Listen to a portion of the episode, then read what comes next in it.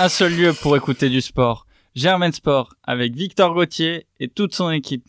Chère auditrice, chers auditeurs, Germain Sport est de retour au studio après plusieurs semaines de vacances bien méritées. Il s'est passé beaucoup de choses entre temps évidemment, alors on vous a préparé un programme ultra riche tout au long de cette émission. On vous souhaite évidemment à toutes et à tous une excellente année 2022, pleine de réussite et avec la santé surtout. Je suis aussi bien accompagné en 2022. Ça va Simon? Ça va très très bien. Euh, très excité de, de reprendre, euh, de reprendre l'émission. Et puis euh, ouais voilà, hein. beaucoup de thèmes qu'on va aborder aujourd'hui. Ça va Elias aussi? Ouais, ça va très très bien. Très heureux de, de vous retrouver tous. Euh, et une excellente année à tous nos auditeurs et à toutes nos auditrices. On retrouve aussi Hugo. Comment ça va Hugo? Ça va très bien, très heureux de reprendre pour une nouvelle année sportive très riche. Thomas?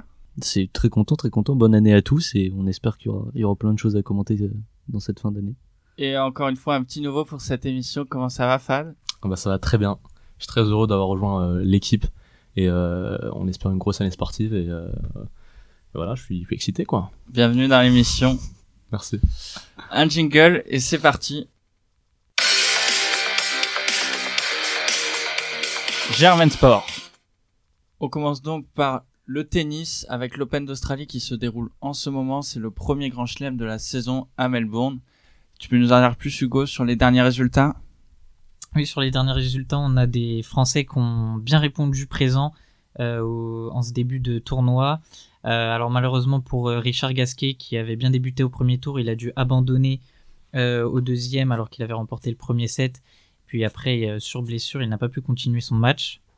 Mais sinon, Gaël Monfils euh, a remporté euh, ses deux premiers matchs. Il est qualifié pour le troisième tour.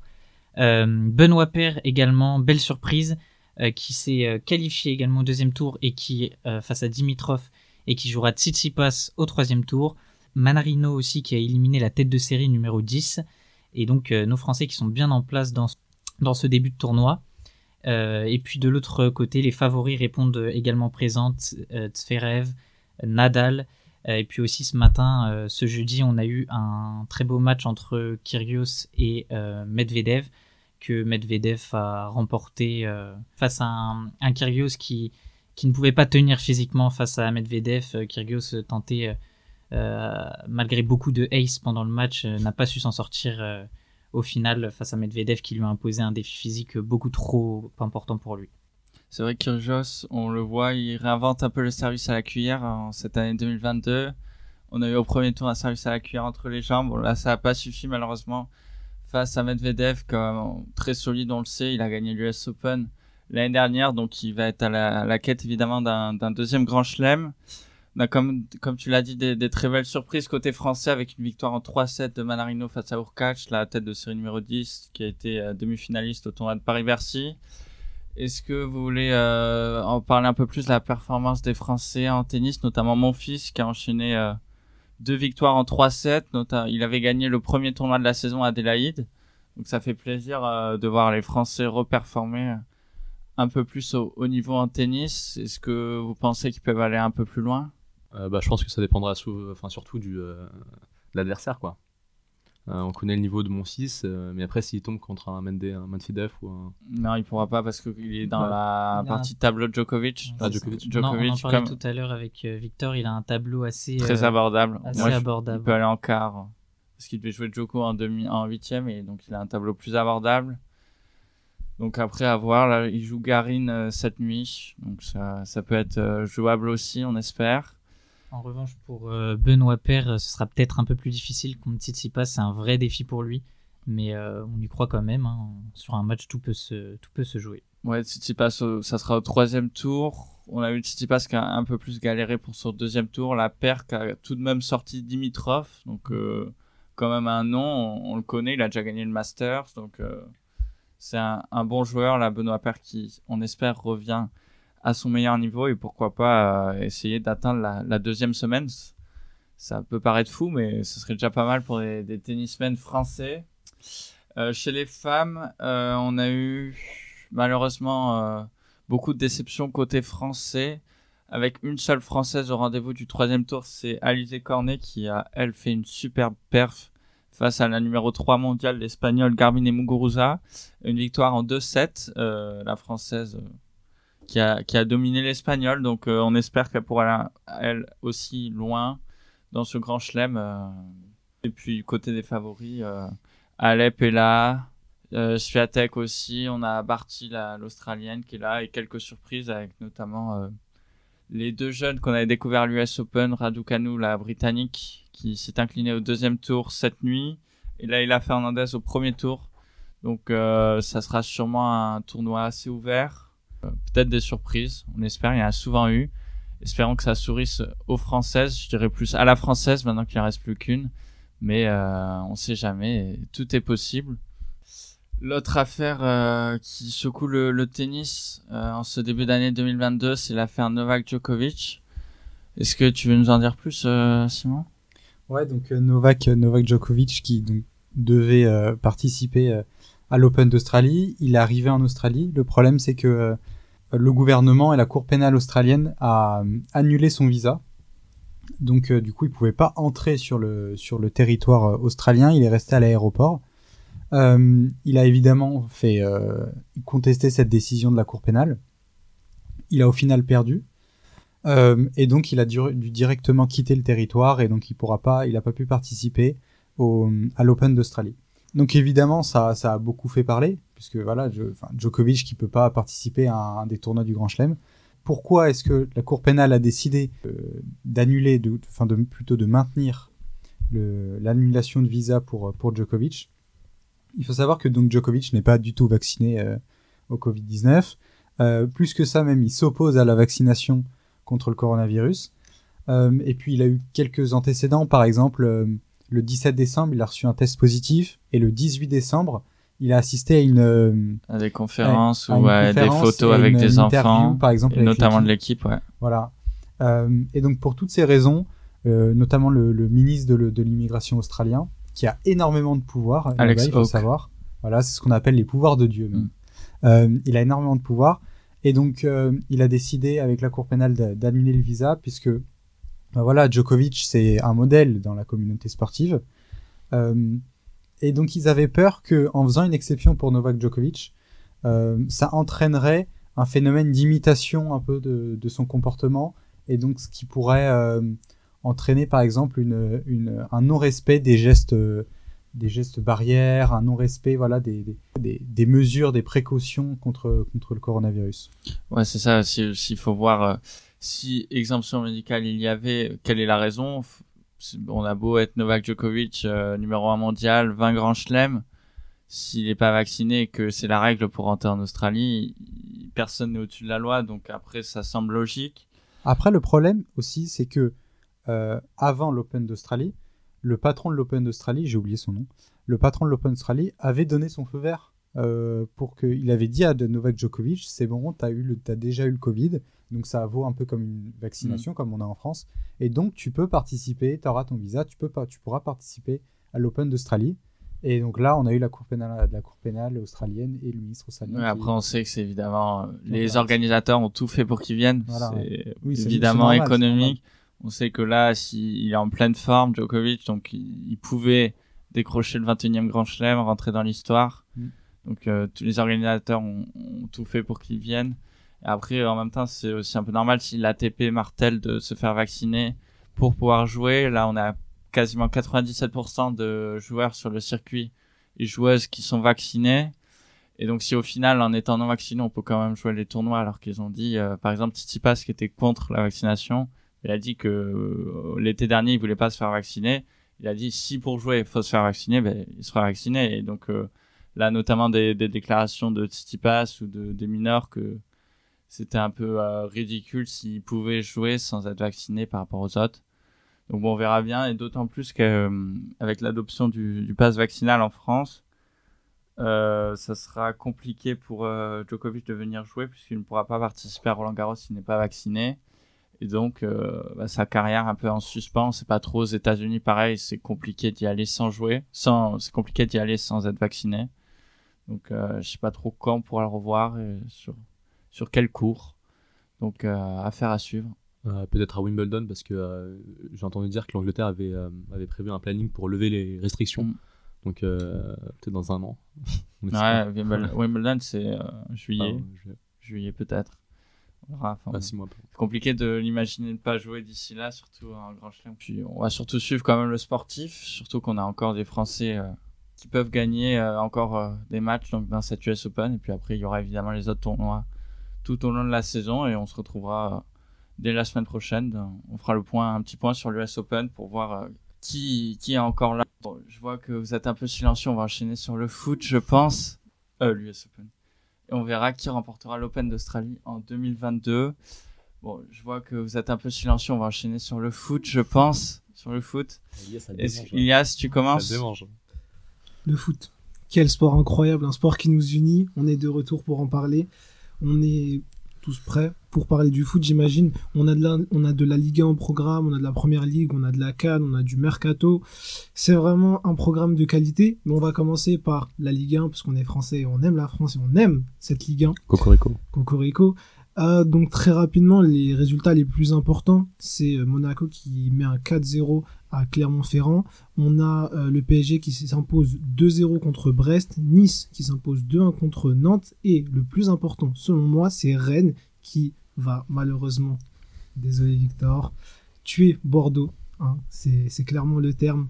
C'est 6-0 contre Bordeaux. Bordeaux, c'est très très compliqué cette saison. Euh, Est-ce que Victor, tu quelque chose à dire euh, par rapport à Bordeaux, à la prestation? Est-ce que c'est est-ce que c'est flagrant? Est-ce que est-ce que c'est révélateur de quelque chose ou est-ce que bah c'est la suite continuelle euh, de la chute de Bordeaux? Ah, je, pense que je suis pas le plus mal en ce moment au studio. euh, je pense qu'il y a Hugo qui, qui supportait encore plus les Girondins que moi. Mais euh, rapidement, mon avis, bah, mon avis, c'est que déjà une stat que j'ai vue après le match de Rennes, c'est que Bordeaux n'a toujours pas fait de clean sheet depuis le début de la saison. Donc ça veut dire que c'est au moins un but concédé à chaque match. Donc déjà défensivement, c'est pas terrible. Après, euh, offensivement, ça a du mal à se trouver quand même à marquer beaucoup de buts. Donc c'est compliqué. Après, on sait que Bordeaux c'est compliqué depuis longtemps. Les joueurs passent, les entraîneurs aussi. Là, il y a eu le recrutement de Petkovic, euh, l'ancien sélectionneur euh, suisse qui nous avait fait euh, quelques cauchemars l'été dernier. Donc et pourtant ça marche toujours pas. On sait que contre Strasbourg, ce sera peut-être son dernier match. Donc c'est compliqué pour Bordeaux. Et puis euh, en face, euh, même Genesio euh, déclare qu'il faut relativiser le score par rapport à l'adversaire. Donc quand vous entendez ça, c'est compliqué. Je sais pas si tu veux rajouter quelque chose, Hugo. Non, mais oui, dans Petkovic, il, il m'a fait faire des cauchemars à l'été. et Ils m'ont fait même faire avec mon club. Donc, à un moment donné, ça commence à piquer un peu. Il serait temps qu'il parte. Limite, je suis à deux doigts d'espérer une défaite contre Strasbourg dimanche pour qu'il parte. On parle de Thierry Henry pour le remplacer. Je sais pas si ce serait forcément mieux, mais au moins sur le nom, ça, ça me donne un peu envie. Mais euh, au-delà de l'entraîneur, le problème est, est beaucoup plus loin. Il vient de beaucoup plus loin. On avait vu contre Marseille la semaine d'avant où euh, il y avait une série d'invincibilité à tenir. 44 ans. 44 ans, ouais, qui, est, qui, a, qui a pris fin euh, à domicile du coup euh, la semaine passée. Et euh, alors bon, il y avait des circonstances avec euh, beaucoup de joueurs touchés par le Covid à Bordeaux, tout ça. Mais malgré tout, il y avait un 11 de professionnels sur le terrain euh, qu'on n'a absolument pas senti concernés. Il y avait personne qui courait. Et là, les joueurs ont clairement lâché en fait. Sur, euh, au début de saison, autant on pouvait se dire, même si dans le jeu c'est nul, euh, sur le terrain, au moins, ça court et ça fait les efforts. Là, il n'y a plus rien. Quand on regarde Bordeaux jouer, il n'y a, plus d'efforts. Je ne sais pas si c'est parce que les joueurs ont lâché l'entraîneur, mais ça peut être, ça peut être l'une des causes. Bordeaux prend énormément de buts et la, défense ne, ne tient pas du tout. Euh, maintenant, euh, maintenant, on va voir quels changements vont être faits. Il y a eu la mise à l'écart du capitaine Koscielny en défense. Euh, Bordeaux espère recruter un, un défenseur central, mais euh, problème financier également, parce qu'en dehors du sportif, il y a aussi l'extra-sportif où la situation du club est très compliquée. Et du coup, même pour faire du recrutement, le recrutement est surveillé par euh, la DNCG. Mm. Donc euh, tout, tout est compliqué, ça, ça va jouer le maintien jusqu'au bout. Il y a des équipes qui sont aussi, aussi mal que, que Bordeaux, mais ça, ça, ça va être une grosse lutte. Je pense à Saint-Etienne également. Mais euh, il faut que les Girondins se ressaisissent maintenant s'ils veulent s'en sortir. Et euh, pour ça, ça commence peut-être dimanche, mais rien rien n'est stable dans, ces, dans ce club. Et Bordeaux qui est la pire défense des cinq grands championnats. Voilà, ça c'est pour vous deux. Merci. De on, est, on est premier quelque part, hein, au moins. Ah, bien rattrapé. Et, euh, Et Thierry Henry, du coup, bonne, bonne ou mauvaise idée là, à Bordeaux là? Je sais pas, on va bien voir. Faut voir s'il arrive en cours de saison. Après, Thomas, je te laisse la parole. Ah non, faut le garder en consultant, Thierry Henry, c'est pas possible. C'est vrai qu'il est magnifique. On veut continuer à se taper des barres. hein. Ah, il nous fait des bonnes conférences de presse aussi, euh, Ouais. comme c'était le cas à Monaco. Après, à Monaco, il est arrivé dans une équipe qui était au plus mal, euh, remplaçant Jardim, mais au final, il est parti au plus mal et remplacé par Jardim. Donc, euh, je sais pas trop ce que ça peut donner à Bordeaux. L'effectif, le problème, c'est que même l'effectif, Monaco, il y a des bons joueurs. Bordeaux, c'est compliqué dans le niveau de l'effectif. Euh, Ça, dépend, ça, va dépendre du, recrutement, mais en fait, il y a aussi autre chose, moi, dans le choix de l'entraîneur qui, qui m'importe, c'est que euh, déjà, il faut un entraîneur qui veuille aller à Bordeaux, ça va être compliqué de trouver, et je sais pas si on aura mieux que Thierry Henry, et j'ai pas envie d'un entraîneur euh, qui jouera genre un type, bon, on peut pas l'avoir parce qu'il est déjà pris, mais Pascal Duprat, euh, par exemple, un entraîneur de ce type-là qui va jouer que le maintien et qui sera pas capable d'aller voir plus haut. Alors que le projet de Bordeaux, c'est quand même au-delà du maintien, parce que c'est la première saison sous le rachat de Gérard Lopez. Euh, au-delà du maintien, après, le but, c'est d'aller voir un peu plus loin. Je, moi, je souhaite quand même qu'on ait un entraîneur qui soit capable de voir plus loin que simplement le maintien, même si c'est la première priorité là, en- actuellement. Mais, Mais est-ce qu'il faudrait pas voir plus loin que l'entraîneur Parce qu'à chaque fois, si on connaît des clubs euh, qui ont des difficultés, qui licencient le- l'entraîneur et qui connaissent encore des difficultés, est-ce qu'il faudrait pas aller voir, par exemple, euh, du côté de la présidence ou euh, choses comme ça? Je connais pas bien Bordeaux après, donc. euh, Bah, le problème, c'est que ça vient de changer, Oui, c'est justement. ça. Ouais, ah ouais, aussi Ouais. Ah putain. Oui, compliqué. Donc justement, tu, tu parlais, moi je pense à Lille où Gérard Lopez il était arrivé quand Lille était au plus mal. Il avait fait venir Galtier alors qu'ils étaient 18e. Il finit une saison en sauvant le club, euh, en finissant au milieu de tableau. La saison d'après, il est directement champion de France. Et là, on parle de Galtier. Il est à Nice pour sa première saison. Il est deuxième. Donc euh, vraiment un super entraîneur. Après, c'est à Bordeaux de trouver euh, trouver le, le bon coach qui veuille venir, euh, qui soit attiré par le projet, qui puisse réellement, qui puisse se réaliser tout simplement. Et on parle de Nice, donc Nice qui est actuellement deuxième derrière le PSG. Marseille occupe la troisième place et euh, après la victoire euh, là, hier Strasbourg qui a joué avec un match en retard et donc Strasbourg qui est quatrième, Strasbourg européen. C'est quand même une très grosse surprise. On veut peut-être en parler un peu. Je sais pas Strasbourg quatrième, ce que vous en pensez.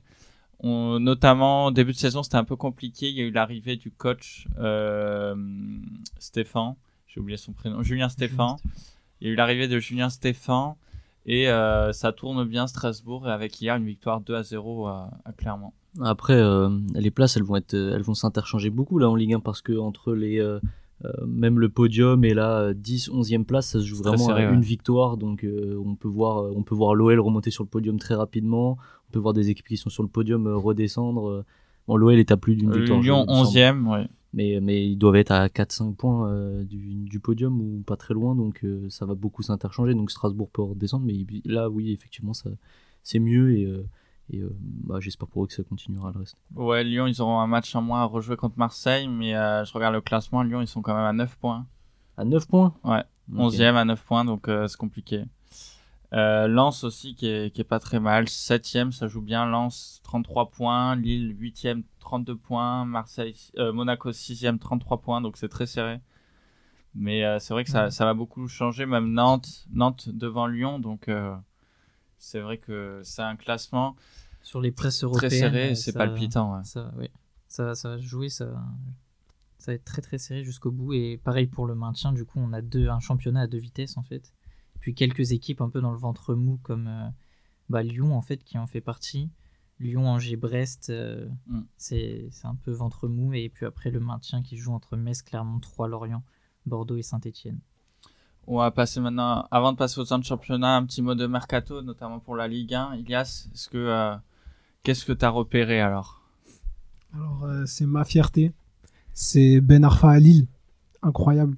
Euh, un joueur qu'on n'avait pas vu sur les terrains depuis six mois. Donc, euh, ça fait plaisir de le revoir euh, fouler un peu la pelouse. Pour autant, est-ce qu'il va être au niveau? Est-ce qu'il vient faire, on va dire, une moitié de saison pour se relancer ou juste pour se remettre en jambes?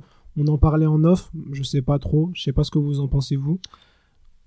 Enfin, personnellement, je pense que se relancer, c'est un peu compliqué. Voilà, il a bientôt 35 ans. Ben Arfa faudra penser à, à lâcher les crampons à un moment. Et il faudra arrêter de faire euh, tous les clubs de Ligue 1 là, euh, Ouais. sur la tournée euh, Tour de France. Ben Arfa qui poursuit son Tour de France. J'espère Ah que ouais. dans son contrat, il n'y a pas une clause comme quoi il n'a pas le droit de jouer contre ses anciens clubs. Sinon, il joue Parce plus en que fait. sinon, il va pas jouer beaucoup.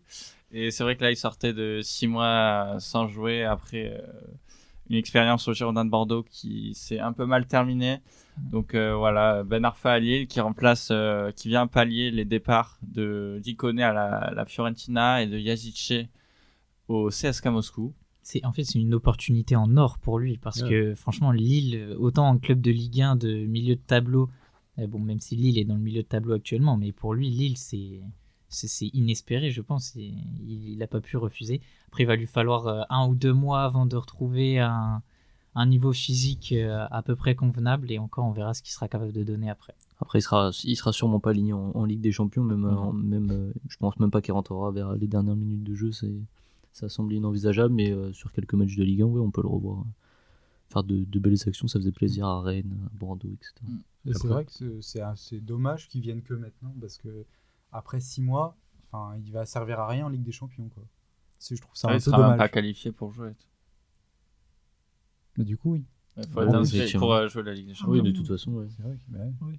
Euh, je pense. hein, mais- Ouais, bah, de toute façon tu crois tu crois pas à Lille contre Chelsea donc Avec euh, un but de Ben Arfa Moi, j'ai envie d'y croire. Je dans la Ah, envie. Ouais, j'ai envie d'y Tu croire disais pas maintenant. ça, Ouais, bon, dernière maintenant, j'ai envie d'y croire. Ah. J'ai envie de croire. Et puis, Rudy. de pour Ben Arfa quoi. Ouais, pour Ben Arfa, juste parce qu'il est là. Maintenant qu'il y a Ben Arfa triplé, hein, 3-0 contre Chelsea, c'est les pronos d'Ilias. hein, De toute ça. façon, s'il avait pu euh, assister au match, enfin même pas assister au match, mais participer au match, euh, je veux dire après six mois, là le match est dans un mois. c'est Non, on 22 l'aurait pas vu sur le terrain. On l'aurait pas vu sur le terrain. Il, il aurait jamais, il aurait, il aurait pas eu la condition physique. Bah après, contre, du euh, tout. quand, quand il avait signé à Bordeaux, il avait fait l'inverse de ce qu'on est en train de dire là finalement. Il avait commencé très fort et fini très mal. en ça, fait. ouais. Bah, même, Rennes à, aussi, même hein. à Rennes, oui, même à, Nice. Oh, les supporters rennois, Nice. ils étaient, ils étaient super contents. hein. Ils envoyaient des drills partout et ça a duré trois semaines. Et puis Ah, finalement, au- peut-être qu'il arrive au bon moment. à. Nice, ça a duré un peu plus longtemps. Oui, bah d'ailleurs, c'est pour ça qu'il va au PSG après. Oui, voilà. Euh, Mais après, à partir de Rennes et Bordeaux, il commence fort et puis au bout d'un Mm. moment, il. Rennes, c'était pas mal, je trouve, euh, Ah oui, tout au long de la saison. ça a hein. mal fini aussi. Ah ouais Un Ah. Un autre club français actif euh, sur le marché des transferts, c'est Marseille,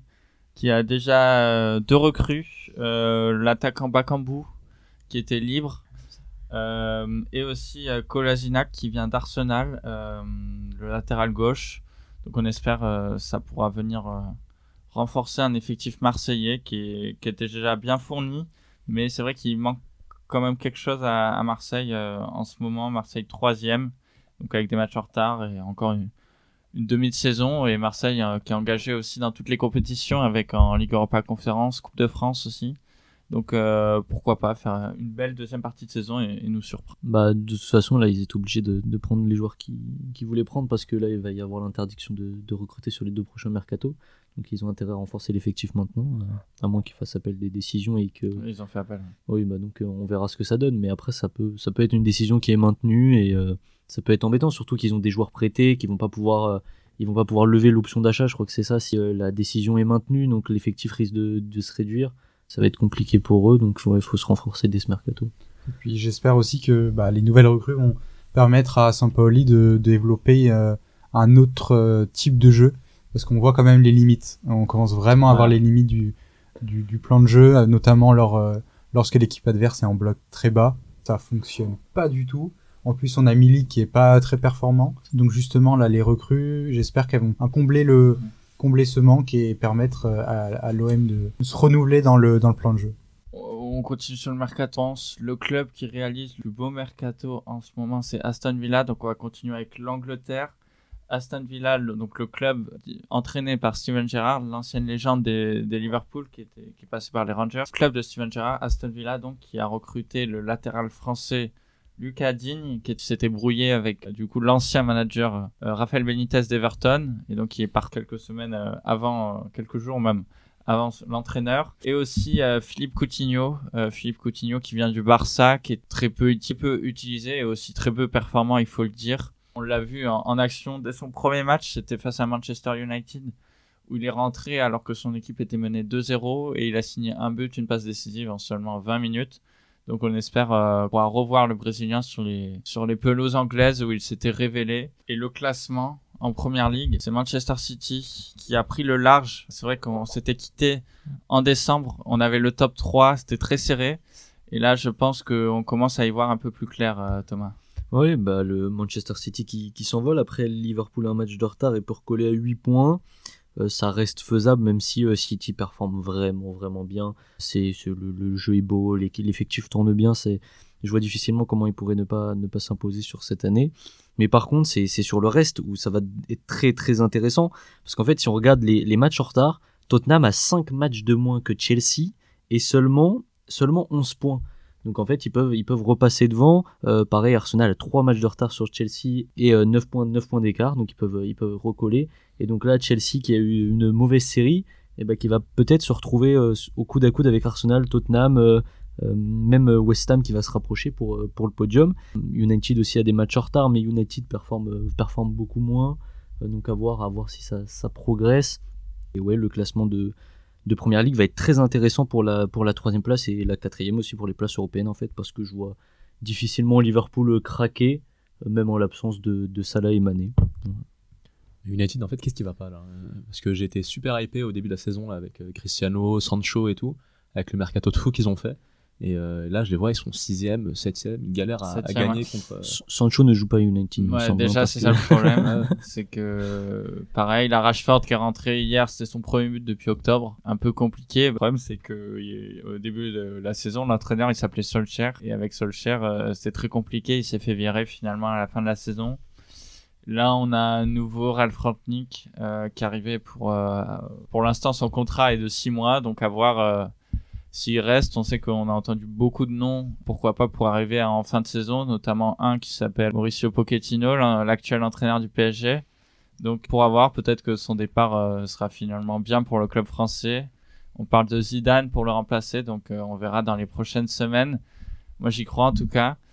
Donc pour Manchester, ouais, compliqué, même devant. Euh, là, on sait que Martial, il s'est embrouillé avec l'entraîneur, il veut partir. Ronaldo hier, qui était un peu en colère après s'être fait remplacer, donc compliqué. Il s'est un peu mis le vestiaire à dos, donc. Euh, sur le papier, c'est Pogba, qui est libre en fin de saison, peut-être au Real, on sait pas, à Paris.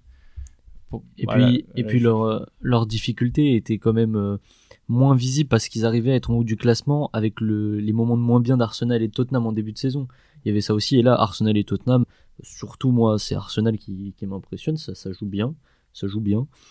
Et donc là, bah, ils sont, devant United et, pour moi, c'est logique à ce moment-là, moment-là de la saison.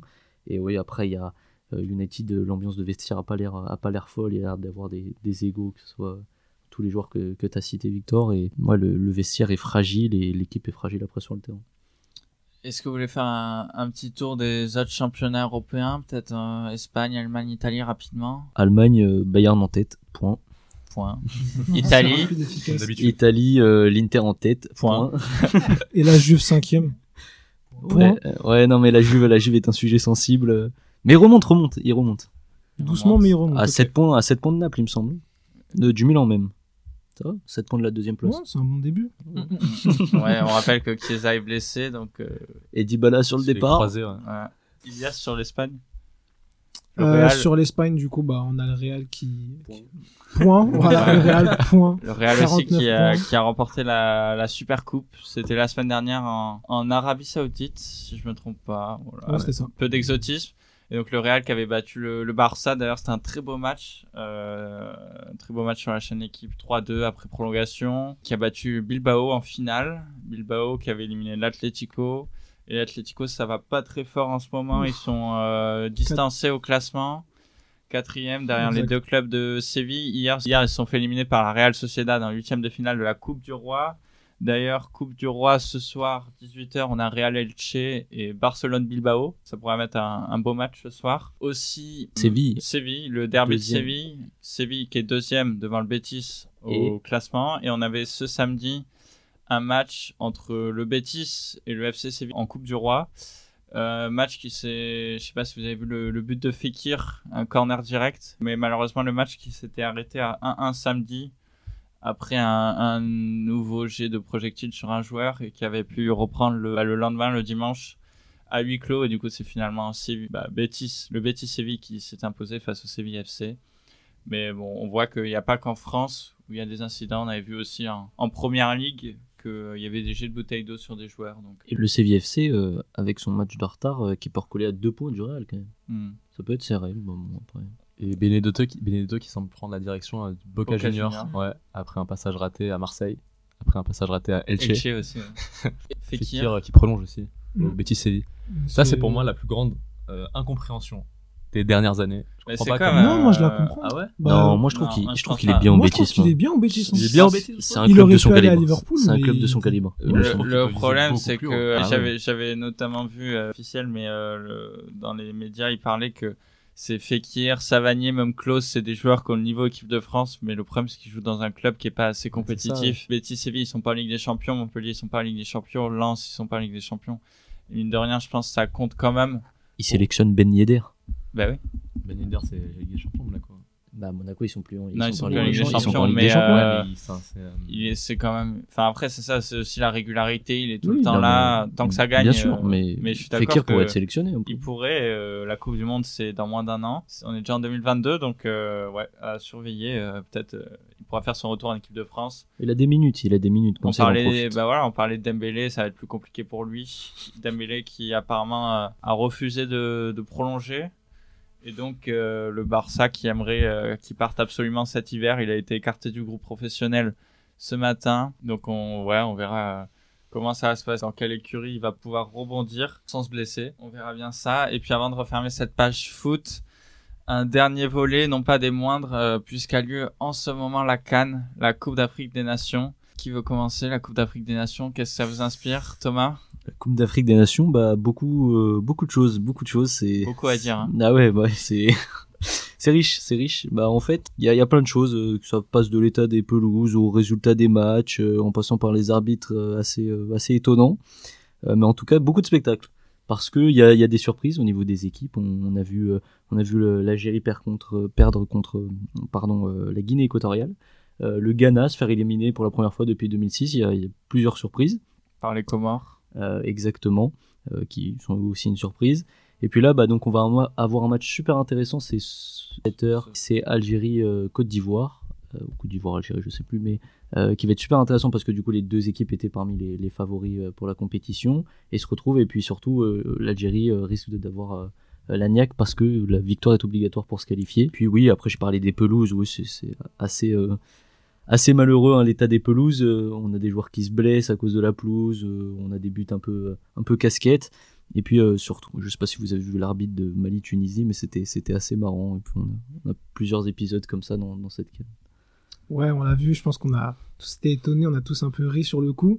Bon, c'est assez triste pour une compétition bah, internationale qui, bah, qui regroupe des joueurs internationaux qui sont de très bonne qualité parce que bah, la Cannes, c'est plus euh, la Cannes qu'on connaissait euh, dans les années wouh, 90. Là, on a des, vraiment des bons joueurs, des joueurs qui jouent en première ligue, qui jouent, euh, qui jouent en Ligue 1. Franchement, on a, on a de bons joueurs, donc c'est assez dommage de voir ça. Mais pour autant, moi, je la trouve, comme tu l'as dit, assez étonnante cette Cannes, mais aussi intéressante à suivre dans la mesure où pour l'Algérie c'est encore possible, Tunisie c'est encore possible, le Maroc est qualifié, mais on a Ouais. après on a plein de, après elle est vraiment assez étonnante et assez intéressante à regarder, mais moi vraiment je prends, je prends du plaisir, peut-être pas tous les matchs parce qu'il y a des matchs qui sont assez compliqués à regarder, Euh, je vois le Sénégal qui peine énormément alors que bah avec l'équipe, avec l'effectif sur papier, le Sénégal c'est euh, peut-être le favori de cette compétition. Je pense qu'elle elle est assez intéressante à regarder justement pour euh, les surprises qu'elle propose.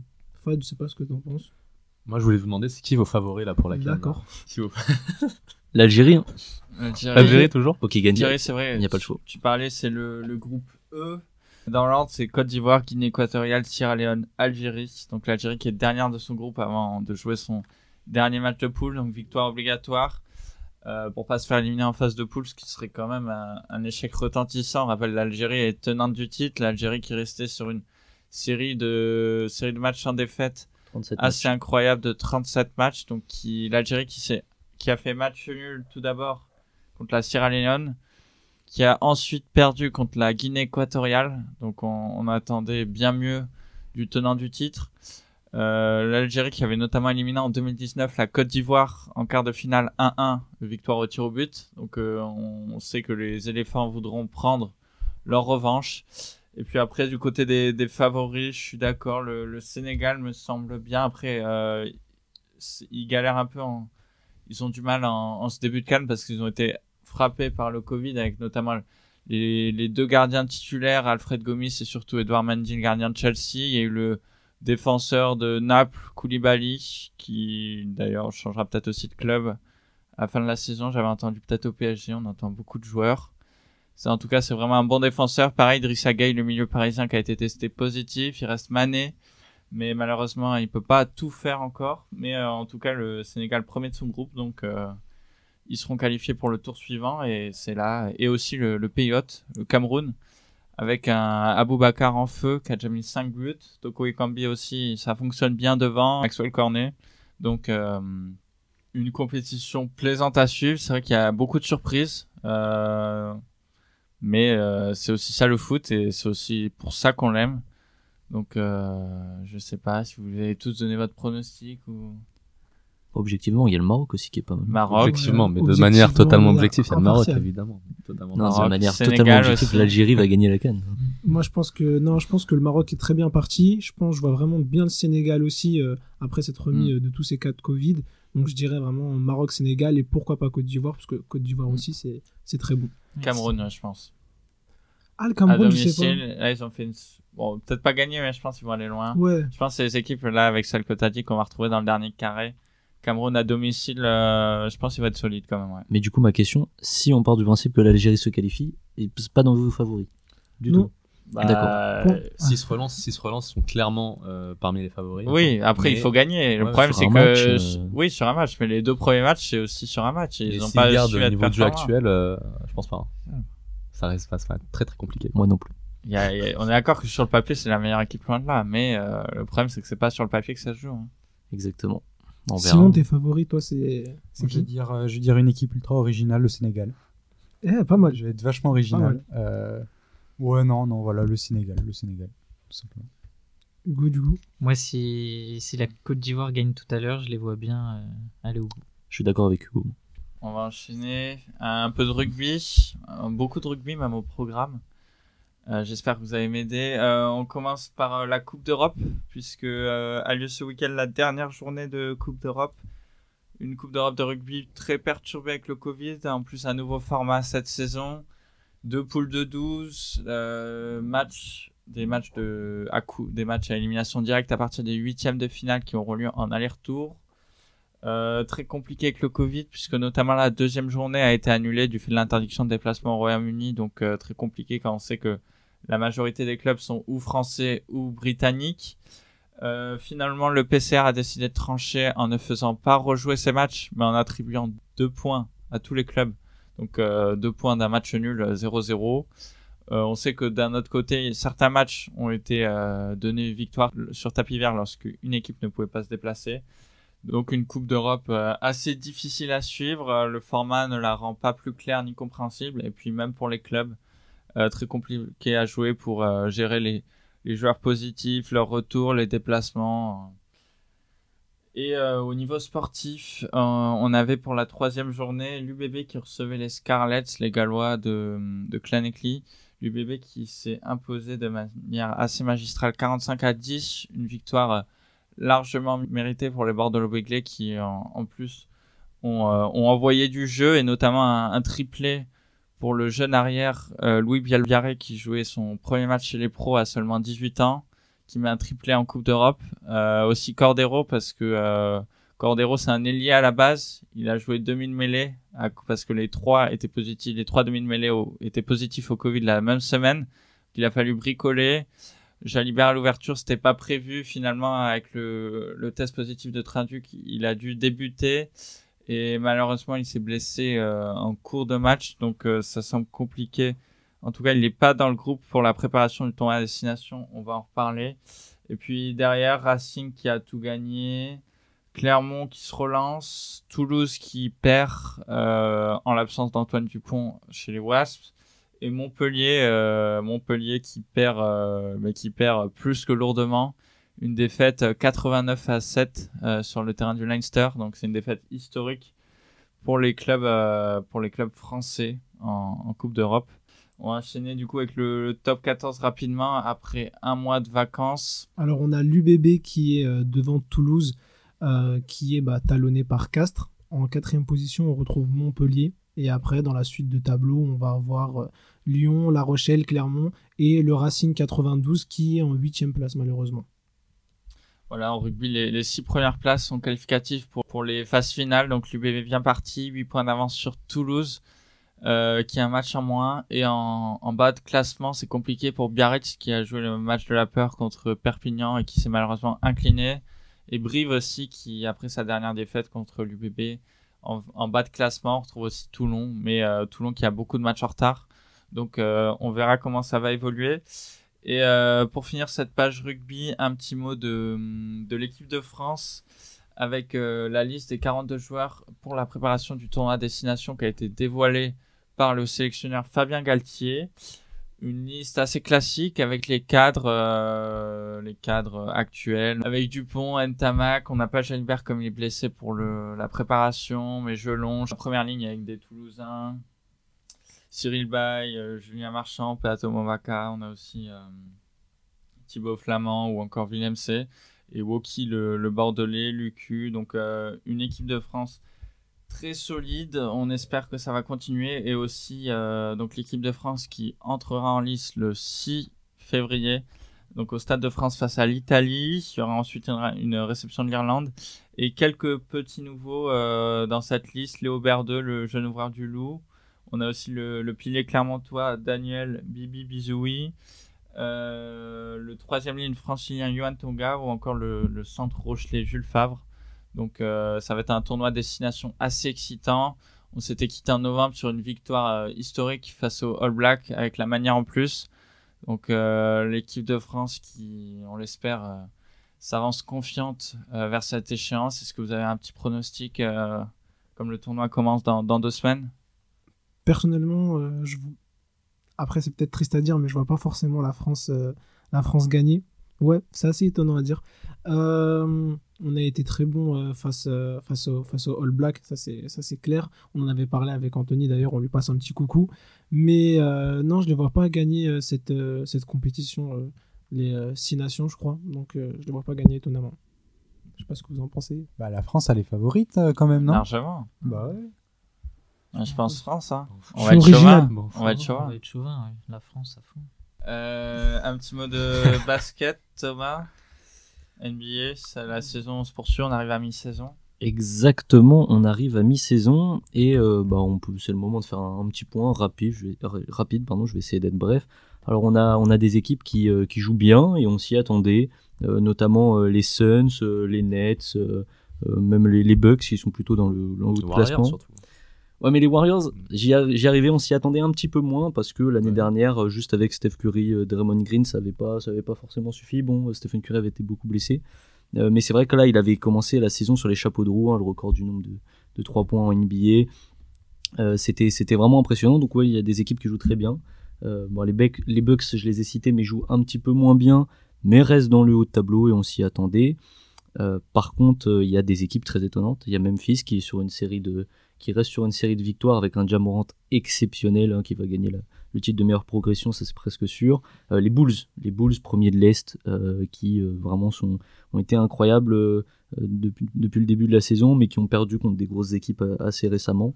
Et puis surtout, de grosses déceptions, de grosses déceptions comme les Celtics à l'Est, mais aussi les Lakers avec un LeBron James vraiment phénoménal. C'est une machine.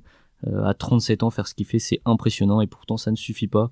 Les Lakers un bilan nul, il me semble, avec le même nombre de victoires et le même nombre de défaites, et sont mal classés euh, dans la conférence Ouest. Et puis pour finir, bah, on a les, les, retours de notamment Kyrie Irving. Euh, on parlait de Novak Djokovic tout à l'heure. Lui aussi n'avait pas voulu se faire vacciner et ne peut donc pas jouer les matchs à domicile à New York. Euh, mais là maintenant peut jouer les matchs à domicile, euh, les matchs à l'extérieur, pardon, avec l'équipe des Nets.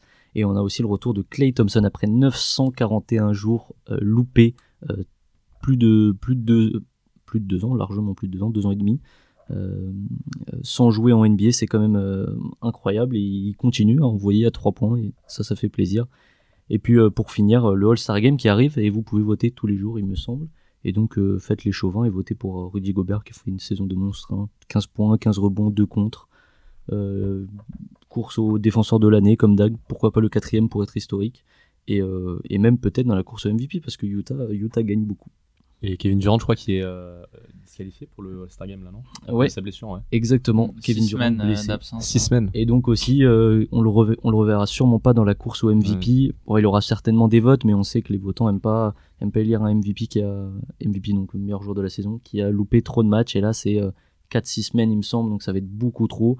Et euh, ça commence à faire beaucoup parce qu'il y a des joueurs qui commencent à baisser de régime, euh, d'autres qui commencent à se blesser. Donc euh, quel euh, MVP on aura à la fin de la saison, c'est vraiment la question. Janis. Et bah ça risque ou- trop blessé. ou Yo- Jokic. Bah, les Bucks Oh. sous-performent un petit peu, Mm.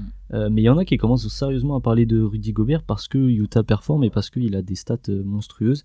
Stephen Curry a un vrai moment de moins bien, donc à voir aussi, mais il y a Jokic et Yanis effectivement. Mm. Et euh, LeBron, mais euh, les Lakers euh, sont beaucoup trop loin, bas, mais si les Lakers étaient plus hauts, LeBron serait certainement le, favori. Rudy, qui s'est pris un sale poster euh, par Ouais, Westbrook. Je sais pas si vous avez vu. Mais comme diraient certains, si on, si on est sur un poster, c'est qu'on est allé défendre. Donc voilà, on peut Ouais, pas lui reprocher ça. Mais ça commence à être tendu aussi dans le vestiaire de Utah. J'ai vu passer les infos là récemment. Euh, Il y avait eu une tension concernant le- les déclarations de Rudy Gobert sur la Covid, là où il avait parlé de. Il avait dit ouais, c'est rien, il l'avait chopé juste après. Quand il avait touché tous les micros. Exactement. Et euh, ça avait, il avait eu des relations tendues avec Donovan Mitchell, l'autre star de Utah. Et là, ça, ça recommence. Donc euh, j'espère que ça va quand même aller parce que c'est deux très bons joueurs dont, dont a besoin l'équipe euh, du Jazz.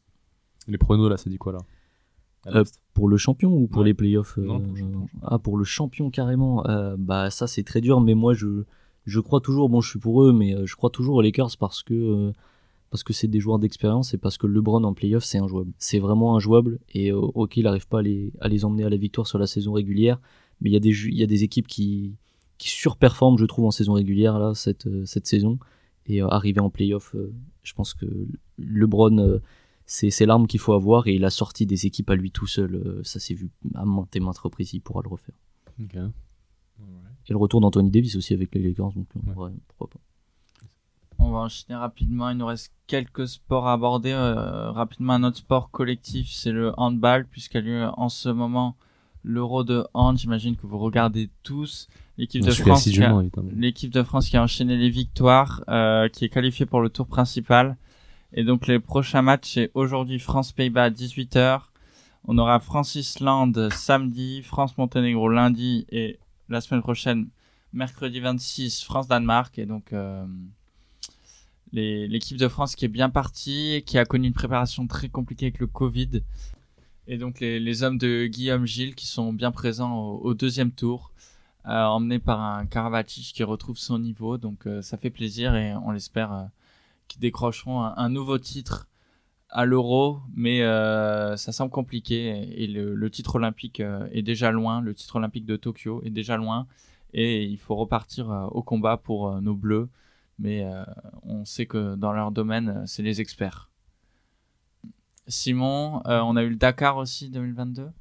Euh, ouais, le Dakar, donc qui s'est tenu du, du 1er au 14 janvier en Arabie Saoudite. Et donc après 8000 km de parcours, et parmi les 400 concurrents, donc c'est Al Attiyad qui, qui s'est imposé pour la quatrième fois de sa carrière, si je me souviens bien. Mm.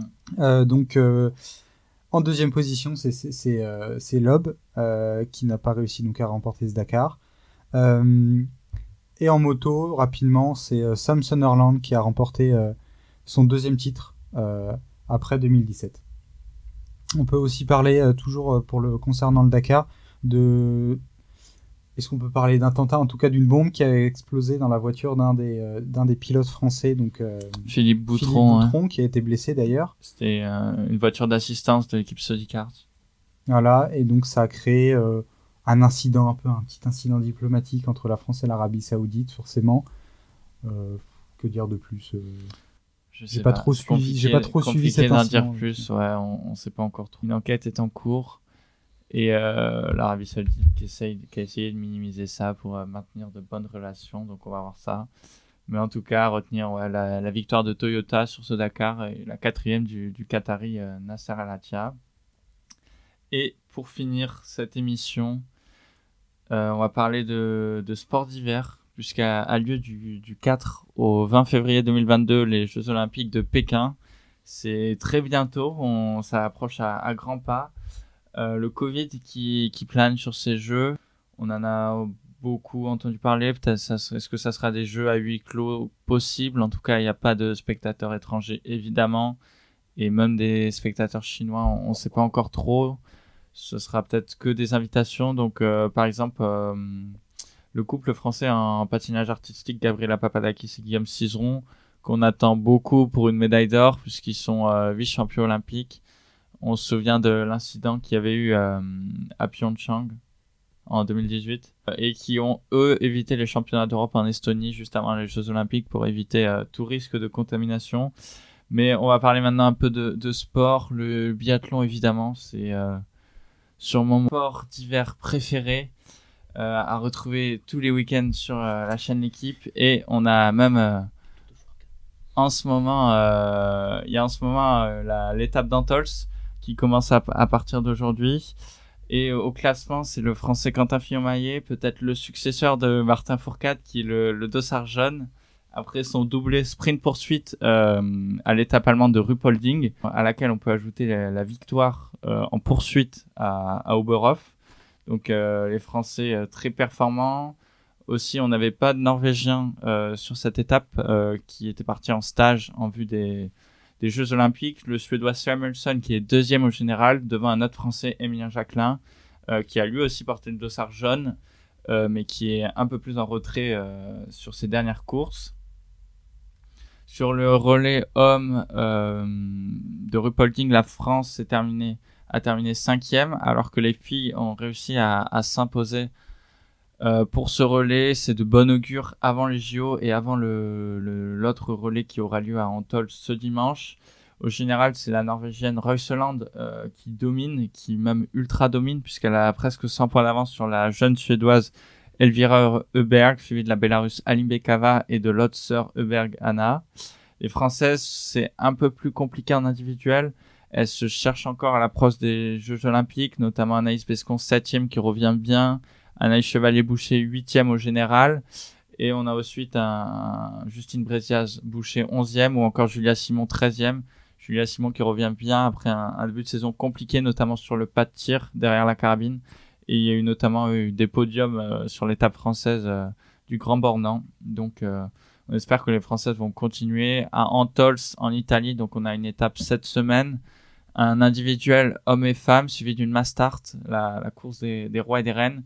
Et on aura enfin un, ultime relais garçon-femme avant que tout le monde s'envole pour la Chine et pour des, des Jeux Olympiques qui s'annonce compliqué puisqu'on sait que on sait déjà que le, pas de tir sera très compliqué. Il y aura beaucoup de vent, peut-être de la neige et qu'il fera très froid. Et puis rapidement un, petit mot de deux autres françaises qui brillent sur la neige, c'est Perrine Lafont en, en ski boss, euh, puisqu'elle est déjà championne du monde, surtout championne olympique, à seulement 23 ans, qu'elle va défendre son titre à Pékin. Et euh, après une grosse chute en début de saison à l'Alpe d'Huez, elle, engrange la confiance euh, en ce début d'année 2022 avec quatre podiums en quatre courses et notamment deux victoires en Amérique du Nord. Donc c'est de, de bon augure avant les JO pour faire le plein de confiance.